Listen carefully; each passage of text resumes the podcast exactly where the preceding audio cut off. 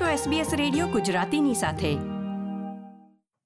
નમસ્કાર. ઓગણીસ મે બે હજાર મુખ્ય સમાચાર આપ સાંભળી રહ્યા છો વત્સલ પટેલ પાસેથી SBS ગુજરાતી પર. પ્રસ્તુત છે આજના મુખ્ય સમાચાર.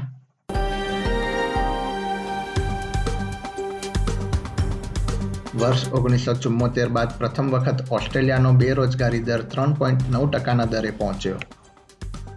ન્યૂ સાઉથ વેલ્સમાં સ્વૈચ્છિક મૃત્યુને કાયદેસરની મંજૂરી.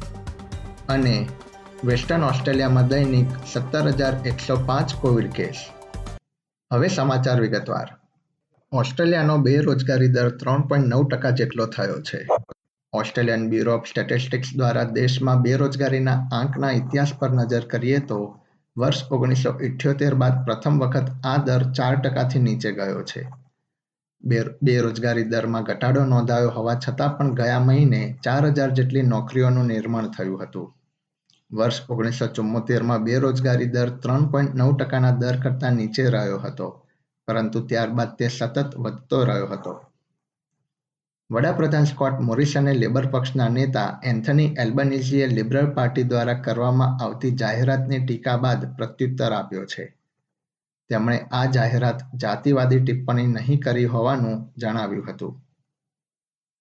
અગાઉ વિરોધ પક્ષના નેતા એન્થની એલ્બનીઝીએ જણાવ્યું હતું કે ઇટાલિયન સમુદાયના લોકોએ લિબરલ પાર્ટીની જાહેરાતમાં it won't be easy under Albanese વાક્ય સામે આપત્તિ વ્યક્ત કરી હતી.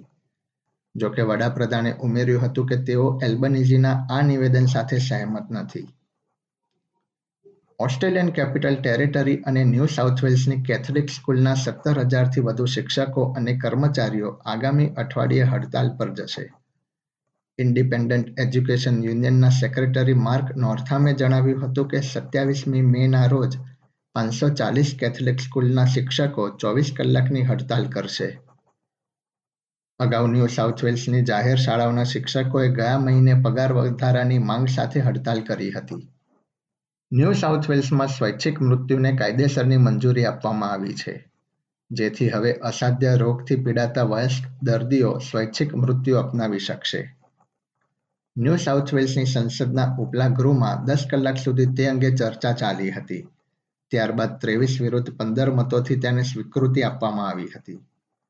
નવા કાયદાને લાગુ કરવામાં અઢાર મહિના જેટલો સમય લાગી શકે છે. ઓસ્ટ્રેલિયામાં કોવિડ નાઇન્ટીનના આંકડા પર એક નજર કરીએ તો દેશમાં ગુરુવારે કોવિડ નાઇન્ટીનથી છેતાલીસ દર્દીના મૃત્યુ થયા હતા.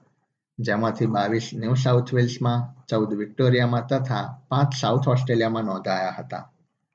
દેશમાં સૌથી વધુ દૈનિક કેસ વેસ્ટર્ન ઓસ્ટ્રેલિયામાં નોંધાયા છે. વેસ્ટર્ન ઓસ્ટ્રેલિયામાં ગુરુવારે રેકોર્ડ સત્તર હજાર એકસો પાંચ ચેપનું નિદાન થયું હતું. વિક્ટોરિયામાં તેર હજાર બસો એક કેસ, ન્યૂ સાઉથ વેલ્સમાં દસ હજાર નવસો ચોસઠ ચેપ નોંધાયા હતા.